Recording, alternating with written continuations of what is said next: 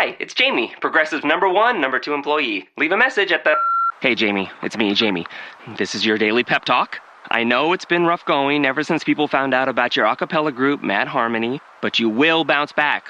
I mean, you're the guy always helping people find coverage options with the Name Your Price tool. It should be you giving me the pep talk. Now get out there, hit that high note, and take Mad Harmony all the way to nationals this year. Sorry, it's pitchy. Progressive Casualty Insurance Company and affiliates. Price and coverage match limited by state law. This season, a full heart doesn't mean a full house. We're still gathering, just virtually, and we're still connecting safely. Traditions keep us close even when we can't be together. Think big, plan small. Let's save lives, Columbus.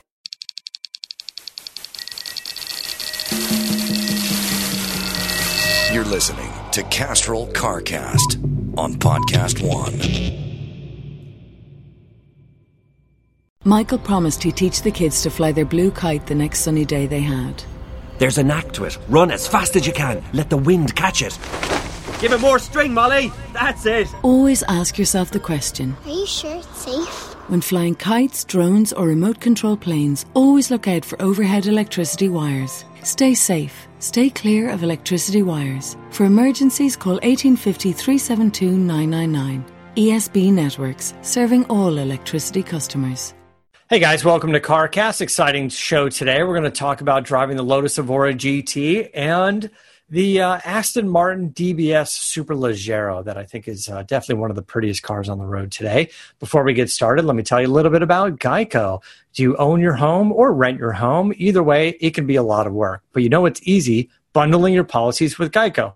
Geico makes it easy to bundle your homeowners or renters insurance along with your auto policy. And that's a good thing because you already have so much to do around your home already. Just go to geico.com, get a quote, and see how much you could save. It's Geico easy. Visit geico.com today. That's geico.com.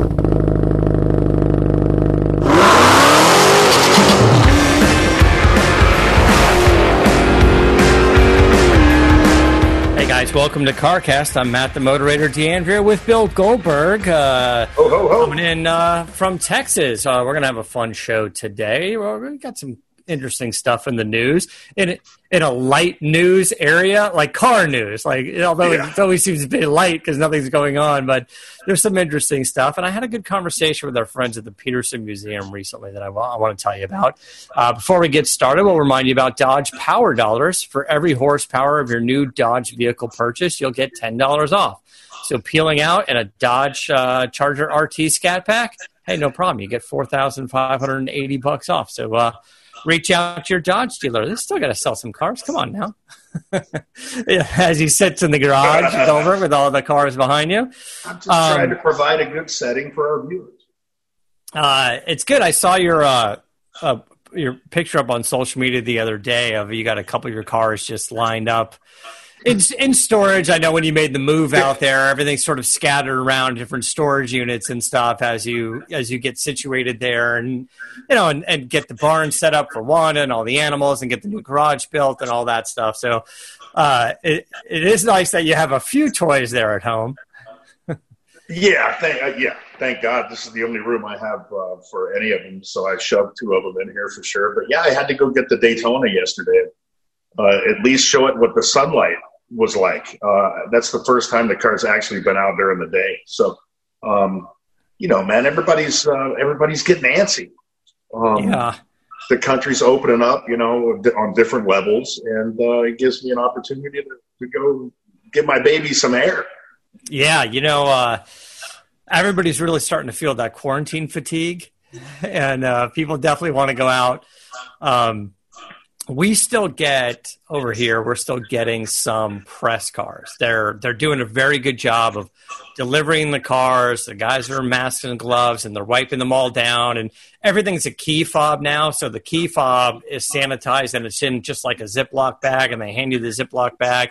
Obviously, they can drive around with it with like that in the Ziploc bag. And you know, so, some of the companies aren't doing it. Some of the companies are. Uh, I think. Um, uh, I think it was Ed Loh from from Motor Trend uh, that uh, tweeted out a little while ago saying that they photographed more cars like in the last 30 days than they have in any other like single month. It's been in, in isolation. One guy just takes the car out and he has to photograph it and as much as he can without all the, the lights and the crew and all that stuff. But just trying to get as much uh, content as, we can. Um, and last week, I thought our shows were good. The chat with Russell Carr from uh, from Lotus was was fun to have him come in from. Oh, uh. You know, to video chat with us from uh, from the UK, and then uh, Adam and I spoke to um, Jim Farley, the COO of Ford, mm-hmm. and uh, I, what I like about Jim is he's a real car guy that is running a car company. Afterward, we we were exchanging just a couple personal emails, and we won't get into all of it, but we were just sharing stories and some photos. And you know, he's got a GT40 that he that he vintage races in Europe, and out here he's got a Cobra. He's got a vintage like big block Cobra. Oh, I think it's big block. I think it might be a 289 Cobra that he that he races out here. And he's just got some good good cars. You know, he's he's he's really into it. And I was like, oh, you know, just let you know we've got a couple documentaries up on Netflix, the Willy T. Ribbs and, and Shelby. He's like, I've seen every one of them three times. and I was like, all right, car good. guy with a lot of time on his hands. Uh, yeah, and uh, every documentary. And, and he was home as well. He was like, "Yeah, I'm home. I'm quarantined. My hair's long, and and what are you gonna do?" But um, uh, anyway, so I talked with the friends at the Petersen Museum about what do they do? When do they open the museum and how do they start doing events? Because we were going to do our CarCast Live event there. And they said that um, they will be opening the museum fairly soon.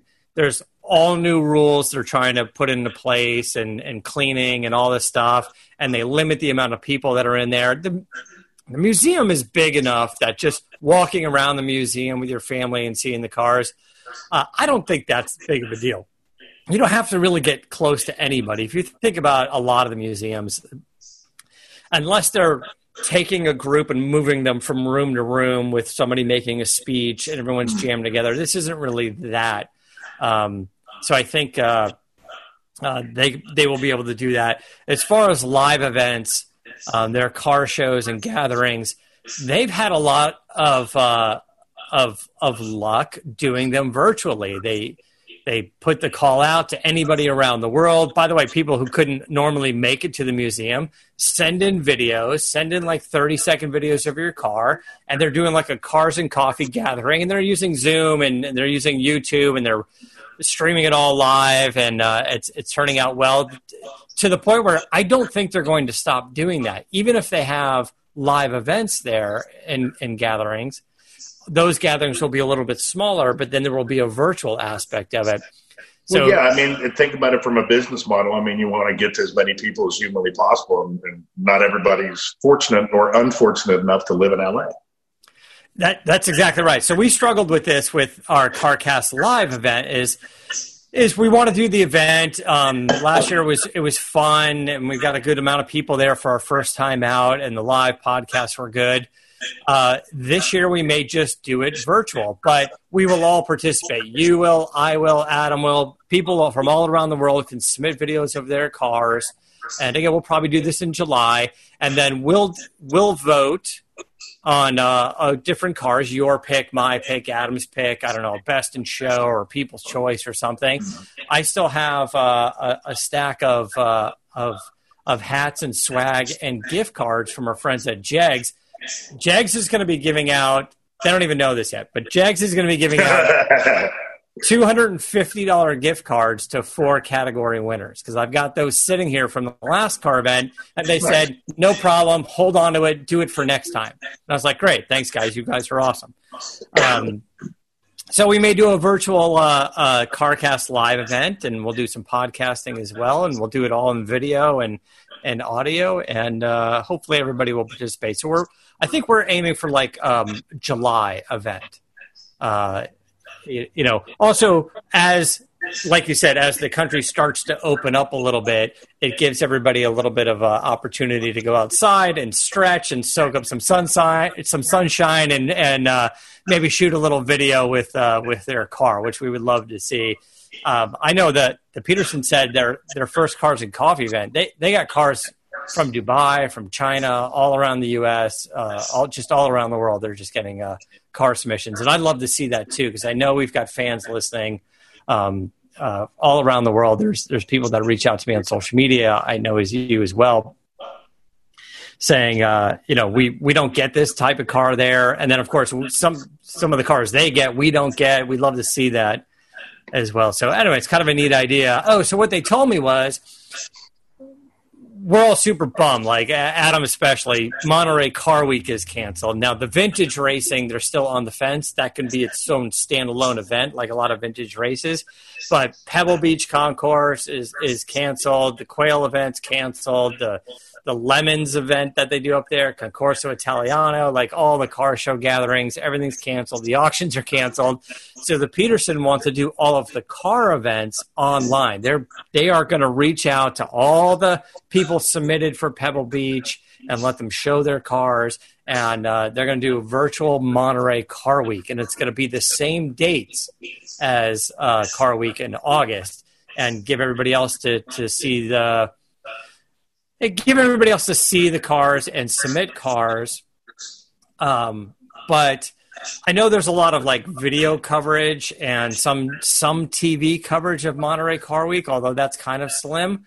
Uh, the Petersen having them sort of quarterback this effort is kind of nice, but because it does give people a single destination to go right? To watch videos basically you watch them for free and go yeah i can i can check out motor trends coverage if they are doing it which they normally did a tv thing. I don't know if they are now. Uh, it doesn't make sense unless they do you know uh, like a previous version. Um, uh, so it, it'd be kind of interesting to see the uh, uh, the petersen museum do this. But uh, so far they've they've got a lot of submissions a lot of fans watching what they've done you know, just their cars and coffee events.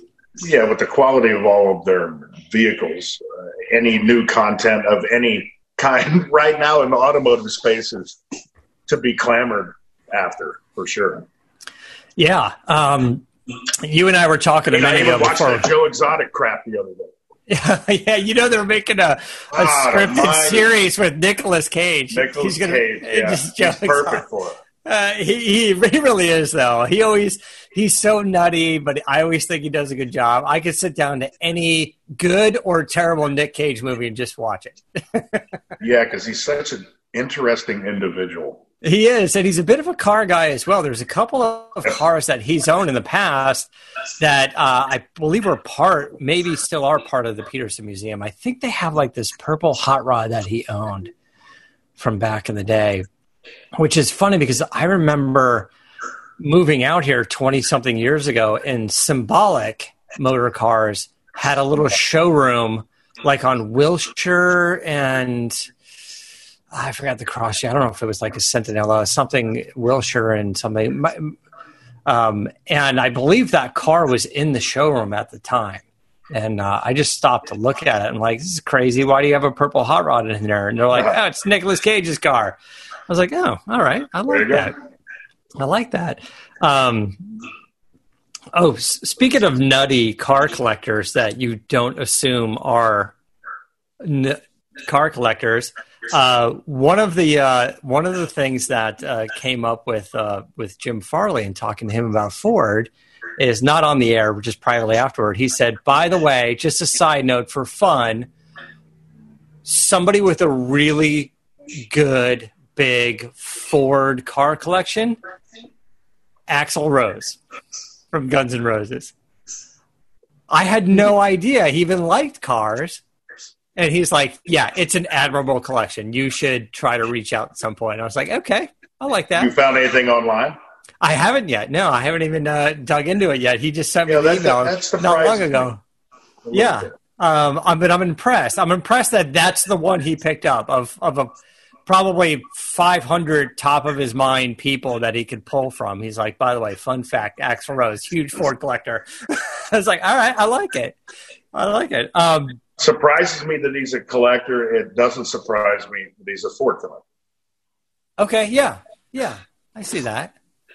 Um, one of the things you and I were talking about would be uh, you know these virtual car shows and stuff that are happening online. As the as the world starts to open up more uh, does it change the face of car auctions?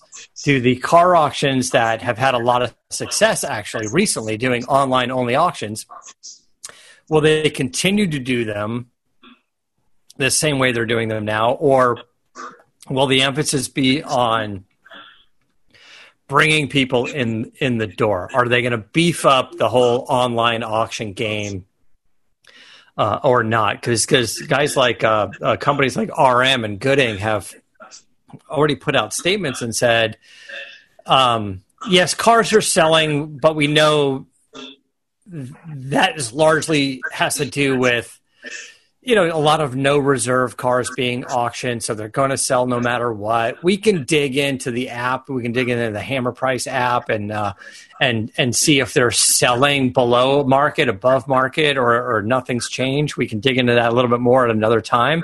Um, but they are saying that they're getting record numbers of registered bidders, and uh, uh, I I think that says something for sure. I think uh, this isn't just voyeurism at this point. These are these are people that are going through the the process of registering to to bid to maybe throw down a bid. And I'd like to see the statistic that says are they also getting record number of bids? I would imagine so. I think people are throwing in as much as like we all love bring a trailer as well. And this is this is just sort of a version of that that Gooding's doing, that RM is doing. I'm curious to see their, their docket. I'm curious yeah. to see if they're running the, the same cars that they'd be running if it was a live auction.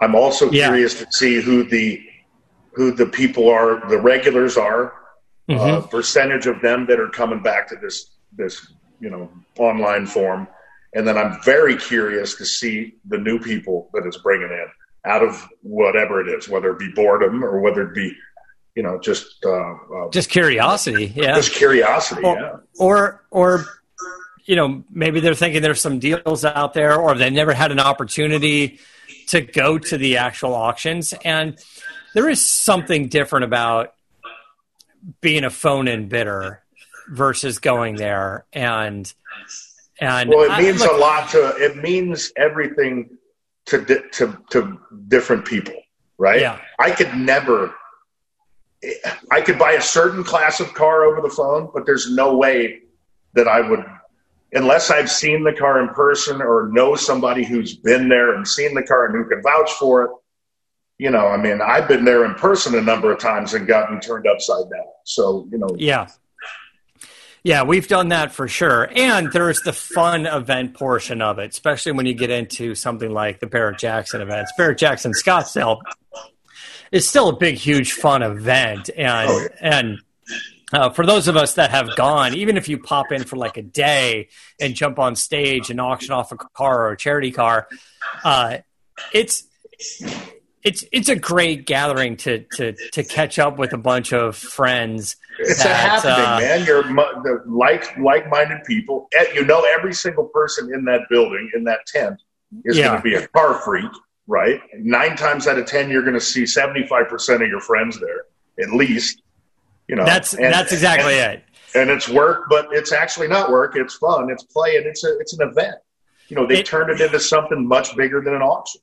It's it's such a social event as well, and it's funny because SEMA and and Barrett Jackson Scottsdale are two big events for me, um, and and Monterey Car Week, but uh, but SEMA and uh, and Barrett Jackson, um, those are great times to to connect with a lot of people from the industry, a lot of the car collectors and and TV personalities and other podcasters and stuff. I see a lot of them at Barrett Jackson, and then I get to connect with all of the companies we work with, especially all of our East Coast guys.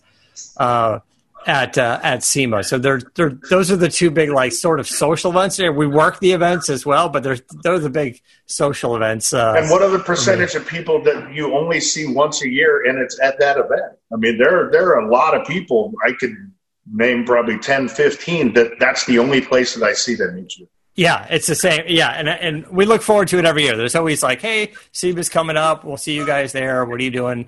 Come by the booth, or you know, there's a gathering Wednesday night or something along the lines of that. But the only uh, the only issue is, do you risk the chance of losing the money that's sitting in your pocket or your banking account you have this affliction, you know, that you, you got to buy a car, or can you just go and, you know, keep your hands to yourself and not I, raise I, it and go, yeah, I'm bidding. I, the, the car thing is interesting, but SEMA SEMA hurts me the most. I walk around SEMA and I get all the ideas for the car projects I have. And then over the course of the next year, I'm spending a fortune on these. On, on the yeah, cars. but you could do that in a second at Barrett Jackson. Yeah, so you can do that. The, the, the years, the, the yeah. twelve months that you accumulate that large bill that you acquired, you know, from all the ideas from SEMA, can, yeah. can be wiped out in two seconds by doing this at Barrett Jackson. Yeah, yeah.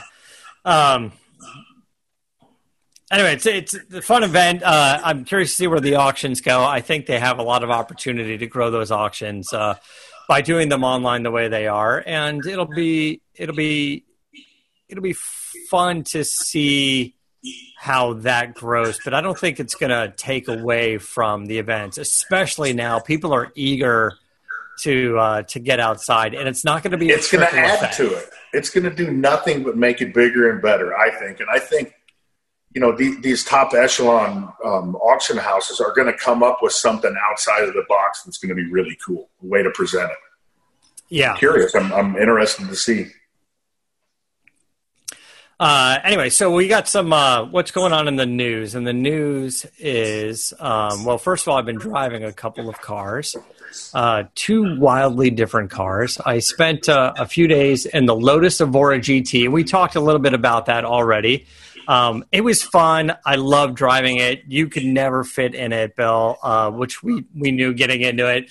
Uh, and uh, even even as I move the seat forward to to be able to get a good uh, angle with the feet with the clutch, getting in and out of it because now the dash is so close. It's just it's interesting. But here's the car that's it's small. It's lightweight. It's I don't know. It's it's 30 3100 pounds. Um, 416 horsepower, 3100 pounds. It scoots around zero to 60 in four seconds, maybe a little less than four seconds. Um, I've got no problem with the engine, the 3.5 liter Toyota engine. It's got the Edelbrock supercharger on it. Um, it uh, it makes 8.7 pounds of boost to get that kind of power. I I think I I I, I think it would be a little more special.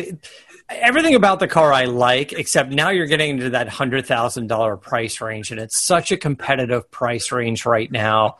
Uh, when you start looking at you know sports cars and muscle cars, and Hellcats and Corvette C8 and GT 350s and GT 500s and Porsche Caymans and and uh, and uh, and and forget like some of the super sedans, you know, Alfa Romeo Giulia, M4, you know, uh, and, and the coupes. Like it's just a very competitive market. So I started you to seem think very indifferent after after this drive. It's I've I, never seen I've never seen you like it's I I think the one thing I wanted to maybe make the car a little more special would be you've got you've got this English design car. It it's it still follows the Lotus mantra of being lightweight and small um, and top notch handling, um, but. I think I would have liked to have seen if you're going to source an engine, uh, and and has nothing to do with the reliability and everything of Toyota engine. Honestly, if you would have just said it was a Lexus engine, I think it would have changed the nature of that car, just the the outlook of that car. If you would have said Lexus instead of Toyota, um, but let's say they sourced something English or something German for that car. Um, uh, maybe like a little twin turbo AMG Mercedes AMG V6 would have been kind of interesting. Uh, maybe uh, one of the supercharged V6 engines from Jaguar right? It's very similar here. 380 horsepower is what they have uh, before they get into the eights. I think you could have tuned that to 400 horsepower. Um, and you would have sort of this British based engine that could be kind of interesting. Um, maybe uh, maybe an Audi engine. I don't. Audi did work with Spyker back in the day, so Audi did sell their engines. Um, I don't know that BMW does a lot of that, but they did at one point.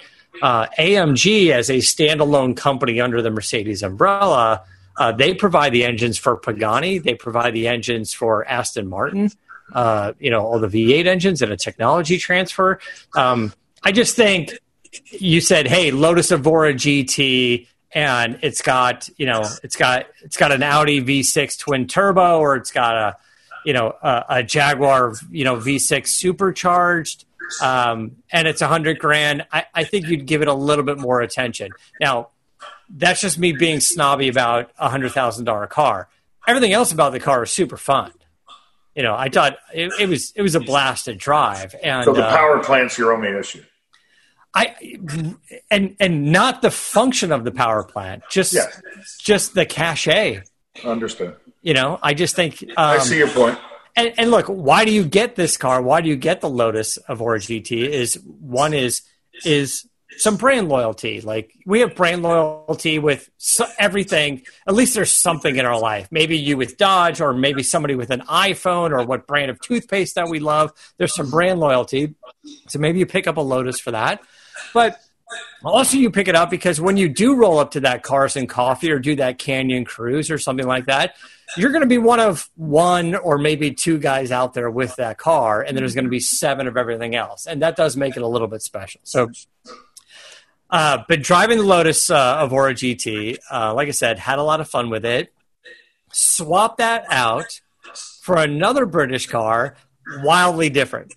Um, and I can tell by the smile on your face. I think this is one of the prettiest cars on the road. Been driving the Aston Martin DBS Superleggera, uh, wildly different than the Lotus. Um, instead of lightweight, even though Super Superleggera basically means lightweight, uh, it's not. It's not by any means at all. Um, I liked the DB11. Um, and the Vantage. I drove the Vantage with its V8, its AMG twin turbo V8 engine. I drove the DB11 with a 600 horsepower twin turbo V12. And the DBS steps it up to 715 horsepower, still twin turbo V12. And instead of an aluminum body, it's largely carbon f- fiber. And that takes about 150, I think they said 159 pounds off the car through uh, a carbon fiber body and the optional titanium exhaust. If you get it, if you get the carbon fiber roof panel and the the exhaust and everything else, it's 159 pounds most. If you don't get those things, I don't know. It's maybe it's like 100 or so pounds. What's the curb weight? 4100 ish. uh, it's the DB11 is over 4200. It's like 42 and a quarter. Totally different this car. is around totally different car. Um, uh, it's fast. It's it's interesting because the DB11 is zero to sixty in like three point six, and the DBS is three point two. But there's something about the DBS that feels faster.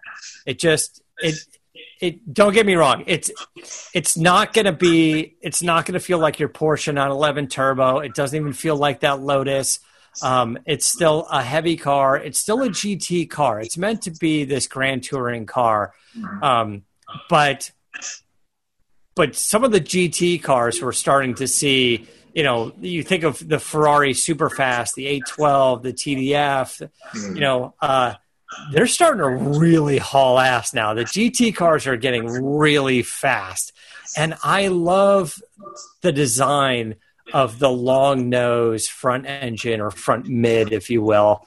Uh, uh, I've always loved that style of cars. Nothing against a Ferrari 488 or the Pista or even the the McLarens and, and the Lamborghinis, but uh, as cool as they are, they're not as beautiful. I always thought of of this shape of car. Yeah. And the Aston Agreed. Martin DBS picks up a few things. It gives it a little bit more muscular version compared to. the Whatever temperatures this winter brings, your friendly and knowledgeable Bryant dealer is ready to help. We have the right training and support and are backed by outstanding products from one of the industry's most trusted names, Bryant. Whether you need a quick fix or an entirely new heating system, we will do whatever it takes for your family's comfort. Find your local dealer at Bryant.com. Bryant, whatever it takes. A DB11. Um, and getting into it though, it doesn't have the sparse supercarish interior like the McLaren does, and and and uh, and this Lotus. The interior is gorgeous.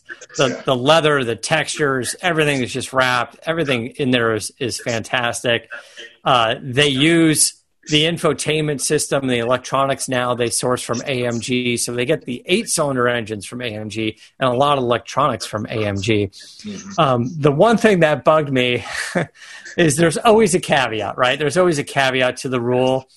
And I get in this brand new car. It's base price is 310000 The one I'm driving is $354,000.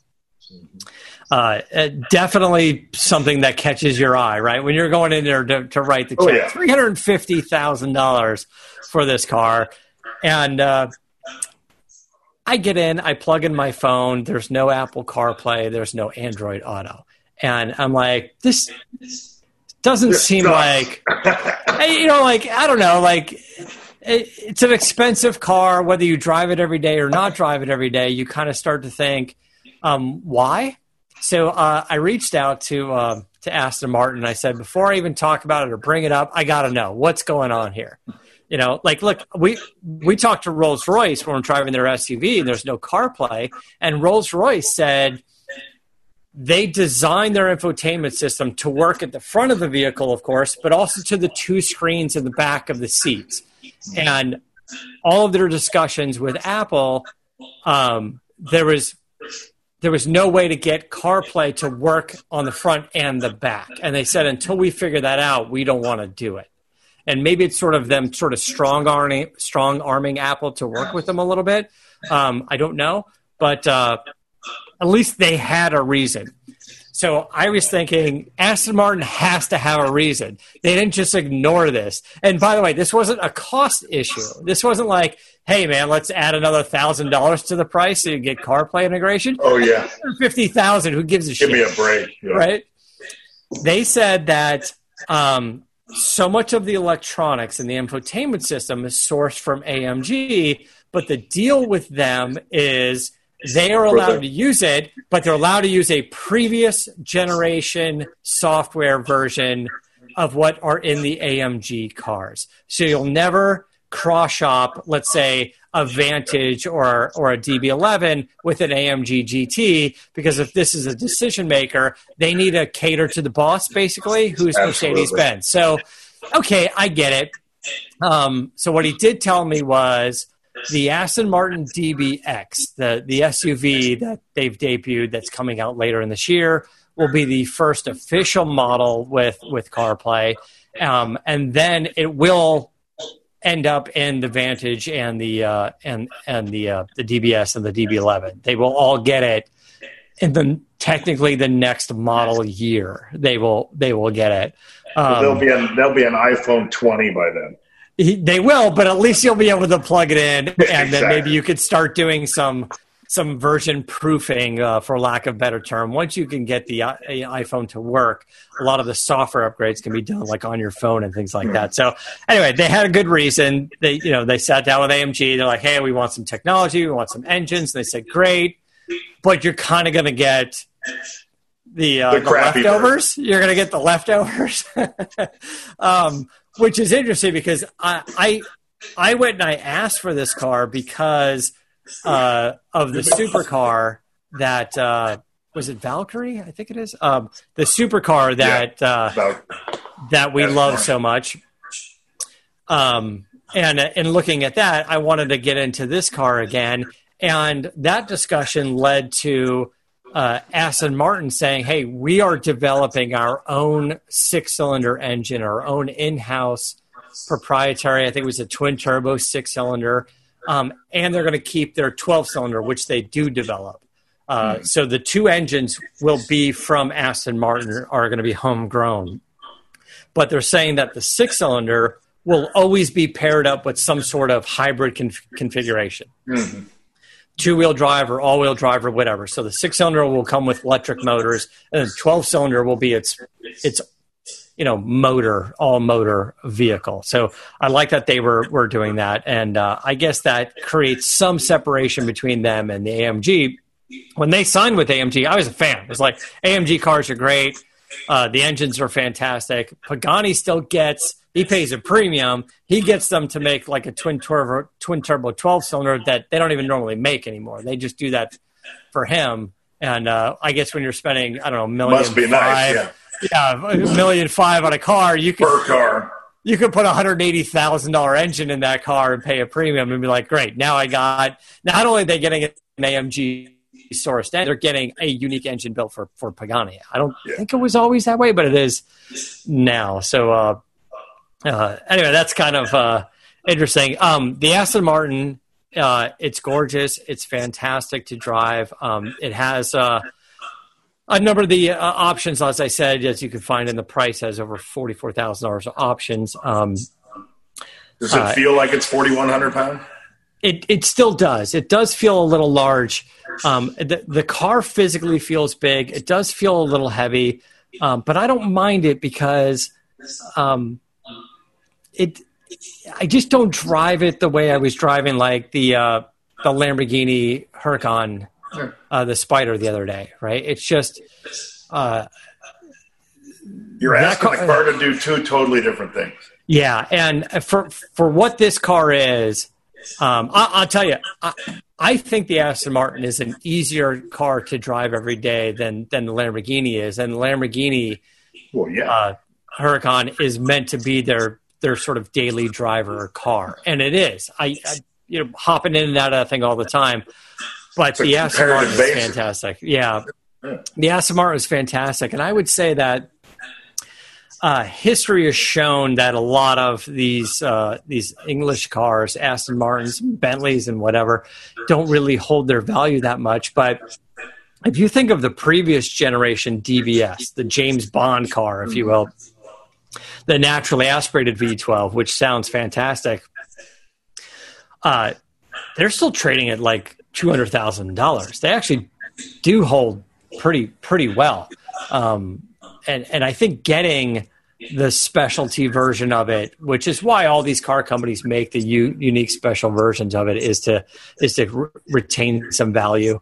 Um, uh, I don't know. I think this car potentially potentially could. I guess it's going to depend on how many they end up selling, but uh, the the DBS in my mind fixes some of the things that the DB11 didn't have. It has more power. It has a little bit more aggressive look. I like the grill design in the front, um, and uh, it drops a little bit of weight.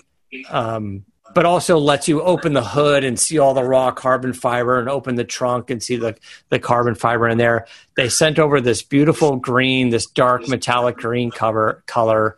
Um, and the interior is sort of a brown and tan called chestnut and sort of a two tone, but the beautiful, the right shades of a brown and tan. Um, uh, I think when it's all tan, uh, it's it's it's too light. It just feels too old school. Um, I don't know. It just feels a little Ferrari 308 to me, but the brown and sort of a cinnamon brown. I think uh, that does, car. I, I, think that car is kind of in a class of its own. I mean, what else yeah. can you compare with that car? Well, uh, I would price say price wise, performance wise, lineage wise. So I, I would say they would would consider their competition uh, the Ferrari Superfast um, I, I would say that the, the Ferrari Superfast, although I think the Ferrari is a little faster. Um, and then uh, you'd have to say Bentley Continental GT. Yeah. You know, uh, I think that would be the closest thing that you would get to it. I just don't think um, I, I, like the Bentley and it's it's gorgeous, but it it's still a little different. Like it, it's a it's a bigger car. I saw the new Bentley GT. haven't driven it yet, but when it debuted at the LA Auto Show uh, at their private event, I think two years ago, it's it's it's badass, and they're putting gobs of power in that thing. Um, but in my mind, I don't. I just see one sportier and one just being the ultimate, uh, uh, you know, super cruiser, and that's the the Bentley. Uh, this car But to Aston me, is the best of both worlds. yeah, I think I think it no, is. nobody does it like they do. Nobody can can teeter that line of GT and, and you know straight out sports car and Yeah. deliver the best package of both than them. Yeah. Anyway, it's it's it's a pretty car. Um, it's it's been out now. I think since 2018. I'd I'd be curious to know from some of the people that have this. Um, uh, how do they feel about it two years later? What was the cost of ownership? We know it's high for cars like this. All the crazy supercars are, but in a world in a world that we live in where you know some of the Ferraris, like the California and probably the Portofino, come with scheduled maintenance and stuff now to be more competitive and and more competitive in resale. Uh, what is Aston Martin doing in that realm? I haven't dug into it too much, but uh, I'm curious. Does this car cost? You know, three thousand dollars a year, or does it cost fourteen thousand dollars a year to own? You know, there is there is a big difference. Uh, you know, actually, I would even bring it up. Like we we we talked about the uh, the Koenigsegg, the crazy four seater with the uh, that uh, that uh, you're a big fan of, and um, at one point you were talking about getting together with a couple of buddies, sort of an investment group, and getting one. What's the cost of ownership on on a on a Koenigsegg Gemera? You know, I I don't know if that's come up yet because we're so enamored with how badass that car is. But what does it mean to own that car? We need to do some investigating. That's for damn sure. Because Yeah. you're right. That, that that one didn't come up, but it's it's something to definitely consider. You know, once you look at the uh, the maintenance charges with these freaking high end supercars, thirty grand to change the oil. You know, you got to pull the motor in some of these cars. Yeah, brake jobs, thirty thousand dollars. Oh. Now you're getting a Bugatti, Bugatti Veyron territory. So you have to kind of think a little bit about the Koenigsegg. Um, you know, I, I I've said this many times uh, on on previous shows. I've always felt like if you're getting into that supercar world, you're spending a million, million five, million six. You think about how often does it go into maintenance? What is the real hard cost for the maintenance of that? What is the dealer and what is you know the manufacturer? What are they paying? I, I say schedule maintenance and everything on that car basically for life should be covered and just charge an extra 150 200000 I was just going to say I cannot wait for a car company to come out and do that. just just say hey bugatti uh, uh, it's 1.8 million now but we cover everything we cover everything it's it's I, it does something to us it does something to the buyer to, to to the psyche of something i'm telling you it's it makes all the difference in the world between. It's going to change the playing field if somebody when somebody does that. but just think about how we think and and we can buy something for $15 on an online store and pay $5 shipping or we can buy it for $20 off of Amazon and get free shipping and you go I kind of like the free shipping. Like I feel like I'm wasting like money on the something for nothing. yeah, you kind of do, even though you're paying a little extra, you know, and you're like, ah, I just kind of like the free shipping portion of it, or You like can even add it to the expensive? purchase price of the car for shit's sake. That's what I'm saying, say yeah, you have just- free maintenance, and people wouldn't even give a shit about the initial price, and they would see the value of the maintenance for free and go, "Hey, man, that's bitching." You know, they're going above and beyond. They're trying to do something different, and they're taking care of the people who love their cars. I would even argue that all of those cars would increase in value because there's no hesitation on bringing it in for service ever. Absolutely. Right? It's all included. That's fun. You're sitting around waiting, going, "Oh, I got to take the Bugatti in for service. It's it's in June," and then you're like, "Oh, it's going to cost thirty grand." No, I get to drive it to the dealer and I get to drop it off, and I got full schedule of maintenance. Now the But records on that get car. everybody going in and getting their cars maintained properly. Then Yeah. they're going to have to hire more staff. It's going to cost them more money in the long run.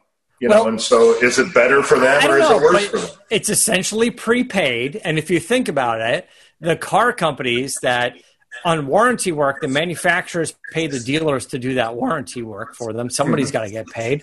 Uh, think of all of this money, this extra money. Let's say if you jacked up the price of a supercar, two hundred grand. Mm-hmm. Uh, 200 grand arguably can sit in an escrow account and earn interest over the life of that car. Sure. Right. And so when the manufacturer says, hey, dealer, uh, the, it shouldn't make a difference to the dealer. Right. It shouldn't really make that much of a difference. Now, the maintenance stuff, the dealer makes a lot of money, but the warranty stuff, they get paid by the manufacturer. Yeah. So it's just who's writing the check, right?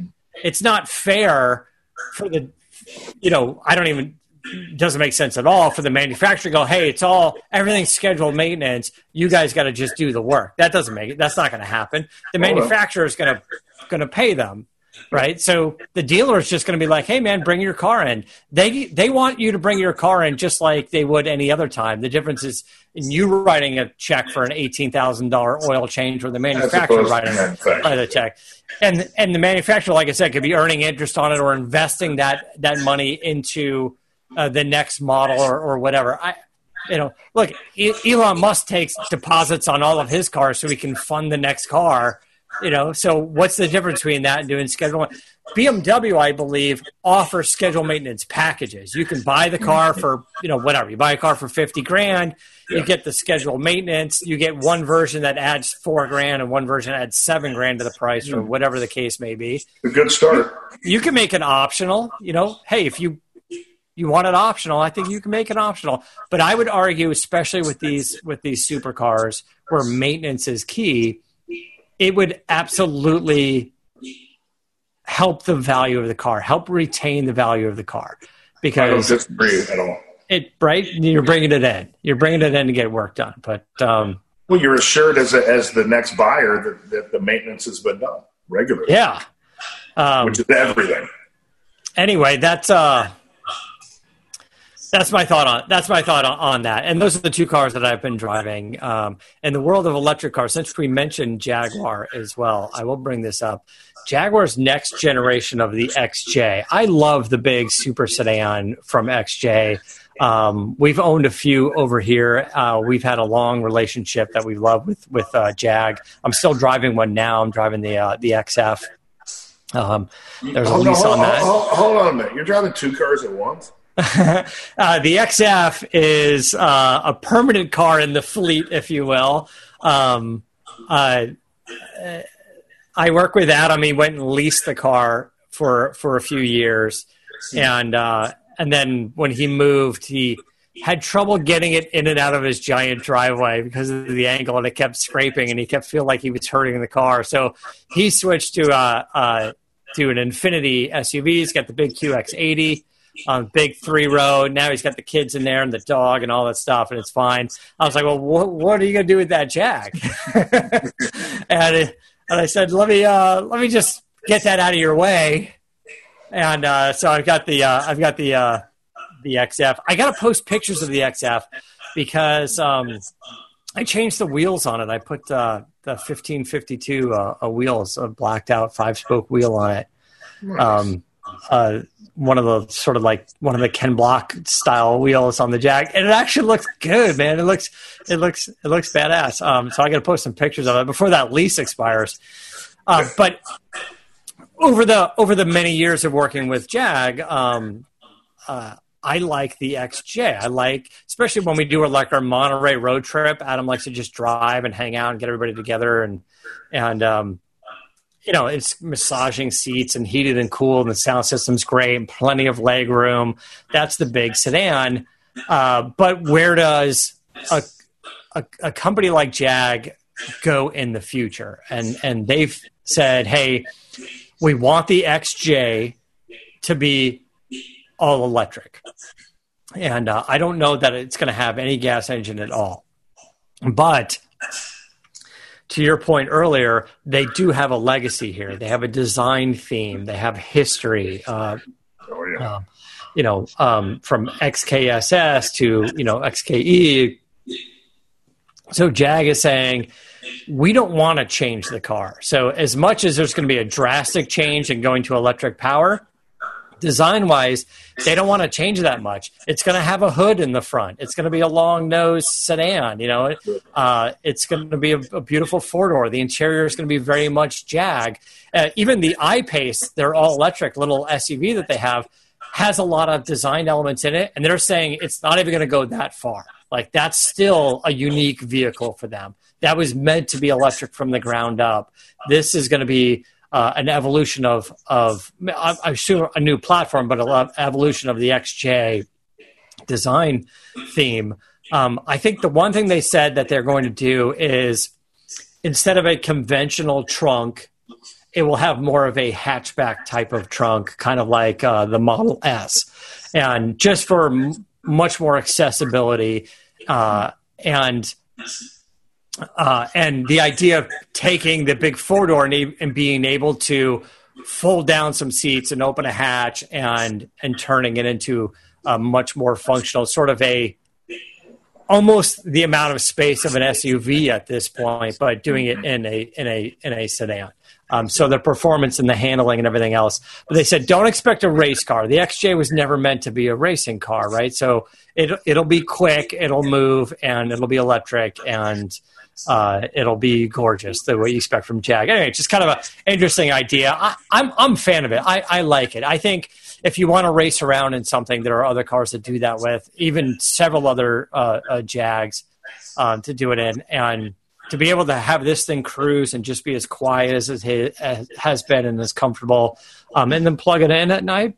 I'm I'm I'm down for that, and it is a car you could fit in. right? Uh, it's a, Jaguar. It's a, yeah. Other than, the, other than the XKE that I had, that I uh, I never could even close the door, but uh, yeah, the, little, the arguably, arguably the most beautiful car in the world. Um, I would agree. I would think it's uh, definitely up there. Um, uh, again, with the Aston Martins. Um, now we didn't get into too much Dodge stuff because uh, we don't have to every week. Although I do have some Dodge news. but before we do that, uh, reminder, your friends at Dodge, give your uh, local Dodge dealer a call. See what they got for you. They'll bring you performance, technology, and great deals. There's never been a better time now because Dodge is still offering their great Power Dollars incentive. The Power Dollars you'll get with Power Dollars, you'll get ten dollars off for each horsepower of your new car. So that every 2019 Dodge Charger, every 2019 Challenger, uh, it's all part of the deal. That means you can pull away in a 2019 Dodge Charger RT Scat Pack and get 485 uh, with 485 horsepower and get an almost five thousand dollar cash allowance. So if you get more power, you get more off. It's that simple. So hurry over and uh, give your local Dodge dealer a call and take advantage of Dodge Power Dollars. Uh, speaking of Dodge, I'll just wrap this up. This isn't a plug for them; it just happened to be in the news. Um, the Dodge Durango is due for a new platform, and uh, it's uh, similar to Jag. They they will have to do something a little more fuel efficient, so there will be a hybrid version of uh, of the Dodge Durango. Um, it'll probably be mated with a V6. It'll have a V6 gas engine. It'll have some electric motors, a hybrid version. Um, I think that's what they're doing with the Ram 1500 as well. Uh, so expect uh, a 3.6 liter uh, V6 um, and a hybrid version. They'll have their V8 version, their Hemi powered V8, um, the 5.7 liter V8. Uh, they will do their SRT version, I believe. Uh, no reason to not have the 6.4 liter V, uh, V8 in that. That's the 707 horsepower version. But what's interesting is is I believe we're going to see a Hellcat version as well. Now, they never really wanted to do the Hellcat version because two reasons. One, they didn't want to take away from the Trackhawk having the 797 horse and, and these guys having the 797 horse. And then also, what does it do to the price of a Durango when they wanted separation between the, you know, the Trackhawk and the Durango? Now competitor. Um, yeah, which is especially interesting because the the the the Jeep is going to get a three row version at some point, right? So the next platform. So now the Durango is going to be a three row is a three row, and the Jeep will be a three row, and they'll both have the uh, the big Hellcat okay. engine, the big 797 horsepower. I, you know, now what are we talking about? Just a trim model difference, a little bit of brand loyalty difference at this point.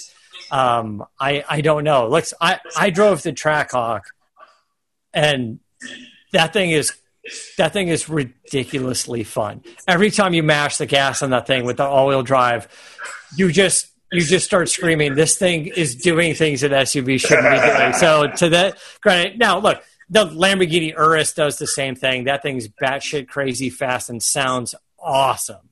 Yeah, for and, uh, four times the amount of money. Yeah, for for a lot of money. So uh, I'm a fan of the Trackhawk.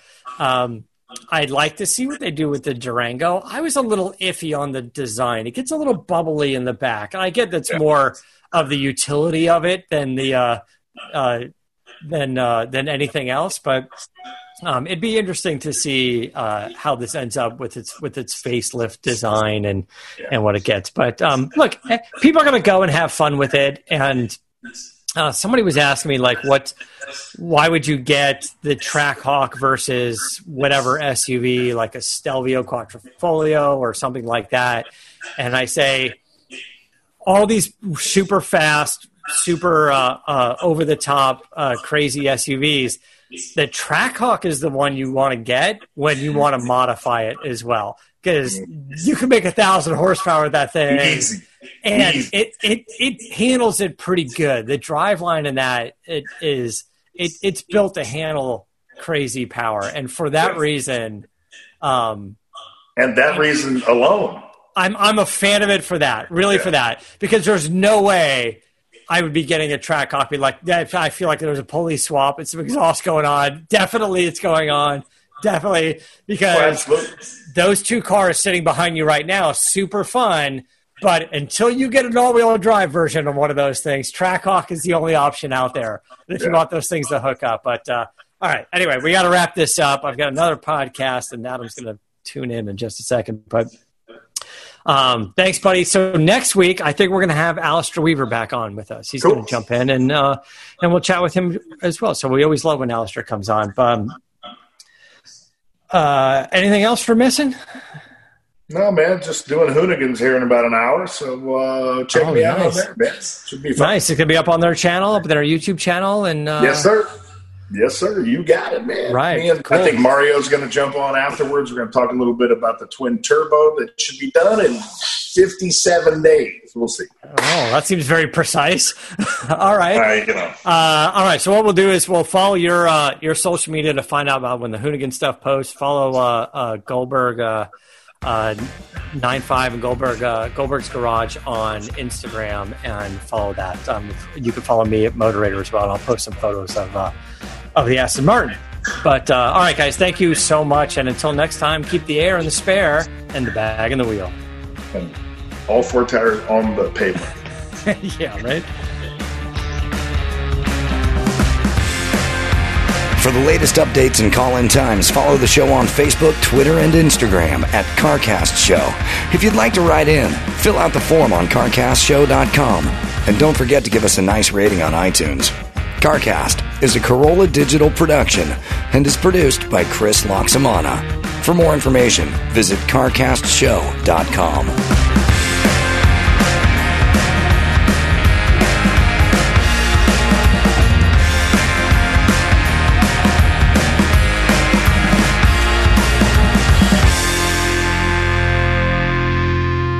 Hey guys, thanks so much for listening. We've got a fun show for you next week as well. And uh, before we wrap it up, a reminder about Geico. Whether you own your home or rent your home, it can be a lot of work. But bundling your policies with Geico is easy. Geico makes it easy to bundle your homeowners or renters insurance along with your auto policy. And that's a good thing because you have so much to do around your home already. Just go to geico.com, get a quote, and see how much you could save. It's Geico Easy. Visit geico.com today. That's geico.com. As things change, other things stay the same like Ohio Lottery scratch offs, from small tickets to big tickets, from bright colors to flashy themes. There's something for everyone. Big wins make big stories, but it's the millions of small wins every day that make life changing memories. And your biggest win will come by following the state recommended safety protocols during this special holiday season. Lottery players are subject to Ohio laws and commission regulations. Please play responsibly. This season, a full heart doesn't mean a full house. We're still gathering, just virtually, and we're still connecting safely. Traditions keep us close even when we can't be together. Think big, plan small. Let's save lives, Columbus.